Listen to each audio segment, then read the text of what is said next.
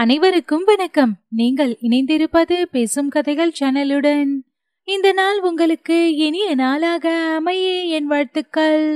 இந்த நாளை மேலும் இனி போட்ட இதோ வருகிறது நம் கதைகள் ஒளிவடிவில் இன்றைய தொகுப்பு அமரர் கல்கியின் சோலைமலை இளவரசி அத்தியாயம் ஒன்பது வெறிமுற்றியது அன்று பிற்பகலில் அஸ்தமிக்க இன்னும் ஒரு ஜாமம் இருந்தபோது சோலைமலை இளவரசி தன்னுடைய படுக்கையறை மஞ்சத்தில் விரித்திருந்த பட்டுமெத்தையில் படுத்து அப்படியும் இப்படியும் புரண்டு கொண்டிருந்தாள். சூரியன் எப்போது மலைவாயில் விழுந்து தொலையும் எப்போது சந்திரன் குன்றின் மேலே உதயமாகும் என்று அவளுடைய இதயம் ஏங்கி துடித்துக் கொண்டிருந்தது. இளம்பிராயம் முதல் மாணிக்கவல்லியை எடுத்து வளர்த்து உயிருக்குயிராய் காப்பாற்றி வந்த செவிலித்தாய் அப்போது அங்கு வந்தாள். மாணிக்கவல்லியின் நிலைமையை பார்த்துவிட்டு அம்மணி ஏதாவது உடம்புக்கு வந்திருக்கிறதா? முகம் ஒரு மாதிரி பல பலவென்று இருக்கிறதே. கண் சிவந்திருக்கிறதே என்று கேட்டாள். ஆமாம் வீரம்மா உடம்பு சரியாகத்தான் இல்லை. அதோடு மனமும் சரியாக இல்லை என்றாள் இளவரசி. உடம்பு சரியில்லாவிட்டால் மகாராஜா வந்ததும் வைத்தியனை கூப்பிட்டு பார்க்க சொல்லலாம். ஆனால் மனதில் என்ன வந்தது? ஏதாவது கவலையா கஷ்டமா குறையா குற்றமா? மகாராஜா அப்படியெல்லாம் உனக்கு ஒரு குறையும் வைக்கவில்லையே. கண்ணுக்கு கண்ணாய் வைத்து உன்னை காப்பாற்றி வருகிறாரே என்று வீரம்மா கேட்டாள். அப்பா எனக்கு ஒரு குறையும் வைக்கவில்லைதான். என்னை பற்றிய கவலை ஒன்றுமில்லை. சற்று முன்னால் மாரணேந்தல் சண்டையை பற்றி ஞாபகம் வந்தது. அதனால் வருத்தமாய் இருக்கிறது என்றாள் இளவரசி.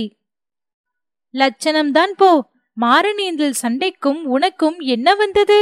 அதை பற்றி நீ ஏன் வருத்தப்பட வேண்டும்? என்று கேட்டாள் வீரம்மா. ஏன் என்று நீயே கேட்கிறாயே? மாரணேந்தல் மகாராஜா குடும்பத்தை பற்றி நீதானே வருத்தப்பட்டாய்? மாரணேந்தல் கோட்டையை நம்முடைய வீரர்களும் வெள்ளைக்காரர்களும் சேர்ந்து முற்றுகை போட்டிருக்கிறார்களாமே? மாரணேந்தல் மகாராஜாவுக்கும் அவருடைய குடும்பத்துக்கும் என்ன கதி நேர்ந்ததோ என்று நினைத்தால் வருத்தமாயிருக்கிறது என்றாள் மாணிக்கவல்லி. அதற்காக நீயும் நானும் வருத்தப்பட்டு என்ன செய்வது கண்ணே? எல்லாம் விதிப்படிதான் நடக்கும்.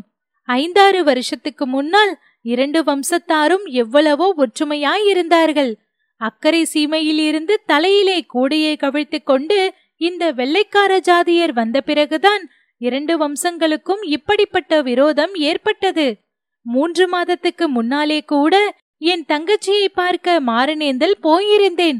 அங்கு எல்லோரும் உலகநாதரை பற்றி எவ்வளவு பெருமையாக பேசிக்கொள்கிறார்கள் தெரியுமா? மன்மதன் மாதிரி லட்சணமாம். குணத்திலே தங்க கம்பியாம். அவர் வாயை திறந்து இரண்டு வார்த்தைகள் பேசினால் பசி தீர்ந்து விடுமாம். போதும் வீரம்மா போதும். இப்படியெல்லாம் பேசி பேசிதான் என் மனதில் என்னவெல்லாம் ஆசையை நீ கிளப்பிவிட்டாய்? அதற்கு என்ன செய்யலாம் கண்ணே? உலகமெல்லாம் தேடினாலும் உலகநாத தேவரை போன்ற மாப்பிள்ளை கிடைப்பது சிரமம். அப்படிப்பட்டவருக்கு வாழ்க்கைப்பட நீ கொடுத்து வைக்கவில்லை. இரண்டு ராஜ்யங்களுக்கும் ராணியாகும் பாக்கியம் உனக்கு கிடைக்கவில்லை. வெள்ளம் தலைக்கு மேல் போய்விட்டது. நான் சொன்னதை எல்லாம் அடியோடு மறந்துவிடு. சொல்லுவதையெல்லாம் சொல்லிவிட்டு மறந்துவிடு என்று சொன்னால் எப்படி மறக்க முடியும் வீரமா அது போகட்டும். சண்டே சமாசாரம் ஏதாவது உனக்கு தெரியுமா? தெரிந்தால் சொல்லு என்று இளவரசி கேட்டாள். மாரணேந்தல் கோட்டை இன்று காலையிலேயே பிடிபட்டு விட்டது என்று சொல்லிக் கொள்கிறார்கள். பாவம் மாரணேந்தல் மகாராஜாவும் மகாராணியும் இரண்டு ராஜகுமாரர்களும் என்ன கதி அடைந்தார்களோ? என்று வீரம்மா சொல்லிக் கொண்டிருந்த போது சோலைமலை மகாராஜாவின் பாதரட்சை சத்தம் சமீபத்தில் கிரீச் கிரீச் என்று கேட்டது. உடனே வீரம்மா தன் வாயை மூடி அதன் மேலே விரலை வைத்து பேசாதே என்று சமைக்கை காட்டிவிட்டு அங்கிருந்து சென்றாள். மகாராஜா அறைக்குள்ளே வந்ததும் இளவரசி எழுந்து நின்று வணங்கினாள். மாணிக்கம் ஏன் முகம் ஒரு மாதிரி இருக்கிறது? என்று மகாராஜா கேட்டார். மாணிக்கவல்லி உள்ளுக்குள் பயத்துடனே. ஒன்றுமில்லை அப்பா என்று சொன்னாள்.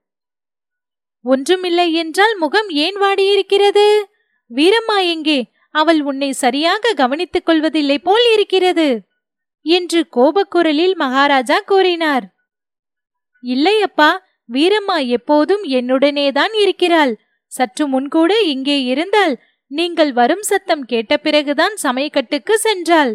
அப்பா முன்னேயெல்லாம் நீங்கள் அடிக்கடி என்னை பார்க்க வருவீர்கள். என்னுடன் பேசிக் கொண்டிருப்பீர்கள் என்னை கதை வாசிக்க சொல்லி கேட்பீர்கள். அங்கே இங்கே அழைத்து போவீர்கள். இப்போதெல்லாம் நீங்கள் என்னை பார்க்க வருவதே இல்லை. வந்தாலும் நின்றபடியே இரண்டு வார்த்தை பேசிவிட்டு போய்விடுகிறீர்கள். எனக்கு பொழுது போகிறதே இல்லை. அதனாலேதான் உடம்புக்கு ஒரு மாதிரி இருக்கிறது. என்றாள் மாணிக்கவல்லி. ஆமாம் குழந்தை நீ சொல்வது மெய்தான். இப்போது நான் எடுத்திருக்கும் காரியம் மட்டும் ஜெயத்துடன் முடியட்டும். அப்புறம் முன்போல் அடிக்கடி இங்கே வந்து உன்னுடன் பேசிக்கொண்டிருப்பேன். உனக்கு தகுந்த மாப்பிளை கூடிய சீக்கிரம் நான் பார்த்தாக வேண்டும். இந்த சண்டை முடிந்தவுடனே அதுதான் எனக்கு காரியம் என்று மகாராஜா சொல்லிவிட்டு புன்னகை புரிந்தார். இளவரசி முகத்தை சுளித்துக் கொண்டு அதற்கு அவசரம் ஒன்றும் இல்லையப்பா உங்களை விட்டு பிரிந்து எங்கேயாவது தொலைதூரத்துக்கு போவதற்கு எனக்கு மனமில்லை. ஆனால் சண்டை இன்னமும் முடியவில்லையா? மாரணேந்தல் கோட்டை இன்று காலை பிடிபட்டு விட்டதென்று வீரமா சொன்னாலே என்று கேட்டாள். ஆமாம் கோட்டை பிடிபட்டு விட்டது. அந்த மடையின் மாரணேந்தல் மகாராஜாவும் கடைசியில் தன்னந்தனியாக வாளேந்தி சண்டை போட்டு செத்தொழிந்தான். ஆனால் நான் எந்த களவாணி திருட்டுப்பயலை பிடிக்க வேண்டும் என்று எண்ணியிருந்தேனோ அவன் பிடிபடவில்லை. இரவுக்கிரவே தப்பி ஓடிவிட்டான். ஆனாலும் எங்கே ஓடிவிடப் போகிறான்? எப்படியும் அகப்பட்டுக் கொள்வான். அவன் மட்டும் என் கையில் சிக்கும்போது என்று சொல்லி சோலைமலை மகாராஜா பற்களை நர நர வென்று கடித்தார். இளவரசி சகிக்க முடியாத மனவேதனை அடைந்தாள். அதனை வெளிக்காட்டிக் கொள்ள முடியாததனால் வேதனை அதிகமாயிற்று. பேச்சை மாற்ற விரும்பி மகாராணியும் இரண்டாவது பிள்ளையும் என்ன ஆனார்கள்? என்று கேட்டாள். அவர்கள் இருவரையும் வெள்ளைக்கார தடியர்கள் கைப்பற்றிக் கொண்டார்கள். அவர்களை சென்னை பட்டணத்து கோட்டைக்கு பந்தகோஸ்துடன் அனுப்பி வைக்கப் போகிறார்களாம். இல்லாவிட்டால் அங்கே இருக்கும் பெரியதுரை கோபித்துக் கொள்வாராம். அவர்களை மட்டும் என்னிடம் ஒப்படைத்திருந்தால் இந்த திருட்டுப் பையல் உலகநாத தேவன் எங்கே போனான் என்பதை அவர்கள் வாய்மொழியாகவே கறந்திருப்பேன் இப்போதுதான் என்ன? அவன் நேற்று இரவு நமது கோட்டைக்கு அருகாமையில் வந்தவரைக்கும் தடயம் கிடைத்திருக்கிறது. நமது கோட்டையை சுற்றியுள்ள காடு மலைகளிலேதான் அவன் ஒளிந்திருக்க வேண்டும். இன்று இரவு இருநூறு ஆட்கள் தொன்னூறு நாய்களுடன் அவனை வேட்டையாடப் போகிறார்கள். அவன் எப்படி தப்புவான் என்று பார்க்கலாம். இவ்விதம் சொல்லி மகாராஜா சிரித்தது பேய்களின் சிரிப்பைப் போல் பயங்கரமாக ஒலித்தது. மாணிக்கவல்லியின் உள்ளத்தை அரித்துக் கொண்டிருந்த வேதனை கவலை இவற்றுடன் இப்போது ஆவலும் பரபரப்பும் சேர்ந்து கொண்டன. மாரணேந்தல் இளவரசர் அகப்பட்டால் அவரை நீங்கள் என்ன செய்வீர்கள் அப்பா? என்று கேட்டாள். நல்ல கேள்வி கேட்டாய் மாணிக்கம் நல்ல கேள்வி. அதை பற்றிதான் நானும் யோசித்துக் கொண்டிருக்கிறேன்.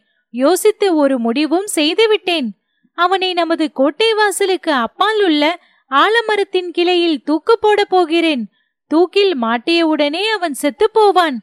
ஆனாலும் அவன் உடலை மரக்கிளையிலிருந்து இறக்க மாட்டேன். அங்கேயே அவன் தொங்கிக் கொண்டிருப்பான். கழுகும் காக்கையும் அவன் சதையை கொத்தி தின்ற பிறகு எலும்புக்கூட்டை கூட எடுக்க மாட்டேன். சோலைமலை மகாராஜாவை அவமதித்தவனுடைய கதி என்ன ஆகும் என்பதை உலகமெல்லாம் அறியும்படி அவனுடைய எலும்புக்கூடு ஒரு வருஷமாவது நமது கோட்டை வாசலில் தொங்க வேண்டும் என்றார் மகாராஜா. சொல்ல முடியாத பயங்கரத்தையும் அருவருப்பையும் அடைந்த மாணிக்கவல்லி கம்மிய குரலில் அப்பா இது என்ன கோரமான பேச்சு? என்று சொன்னாள். பேச்சு இல்லை மாணிக்கம் வெறும் பேச்சு இல்லை. நான் சொன்னபடியே செய்கிறேனா இல்லையா என்று பார்த்து கொண்டிரு. இதோ நான் போய் ராத்திரி வேட்டைக்கு ஆயத்தம் செய்ய வேண்டும். நீ உன் உடம்பை கவனமாக பார்த்துக்கொள் வீரம்மா உன்னை சரியாக கவனித்துக் கொள்ளாவிட்டால் அந்த கழுதையை கழுத்தை பிடித்து தள்ளிவிட்டு வேறொருத்தியை வைக்கிறேன். தெரிகிறதா? என்று சொல்லிவிட்டு சோலைமலை மகாராஜா மறுபடியும் பாதரட்சை கிரீச் கிரீச் என்று சப்திக்க வெளியேறினார். மகாராஜா போன பிறகு இளவரசி சிறிது நேரம் பிரம்மை பிடித்தவள் போல் உட்கார்ந்திருந்தாள். கொஞ்சம் கொஞ்சமாக பிரம்மை நீங்கி புத்தி தெளிவடைந்தது. இன்று முதல் மாரணீந்தல் மகாராஜாவாகிவிட்ட உலகநாத தேவருக்கு நேர்ந்துள்ள பெரிய அபாயத்தை நினைக்க நினைக்க அவரை அந்த அபாயத்திலிருந்து எப்படியாவது தப்புவிக்க வேண்டும் என்பதில் அவளுடைய உறுதி வலுவடைந்தது. அன்று காலையிலேயே அவளுடைய உள்ளத்தில் உதித்திருந்த காதல் வெறி வளர்ந்து முதிர்ந்தது. யோசித்து யோசித்து பார்த்து உலகநாத தேவரை காப்பாற்ற ஒரே ஒரு வழிதான் உண்டு என்பதை அவள் உணர்ந்தாள். அவரை சில நாள் வரையில் கோட்டைக்குள்ளேயே இருக்கும்படி செய்தாக வேண்டும். தந்தையின் கோபம் சிறிது தணிந்த பிறகு அவருக்கு தன்னிடம் உள்ள அன்பை பயன்படுத்தி அவருடைய பழிவாங்கும் உத்தேசத்தை கைவிட செய்ய வேண்டும். இந்த வழியை தவிர வேறு வழி கிடையாது என்று இளவரசி உறுதி செய்து கொண்டாள். பிறகு முன்னை விட அதிக ஆவலுடன் அவள் இரவை எதிர்பார்த்து கொண்டிருந்தாள்.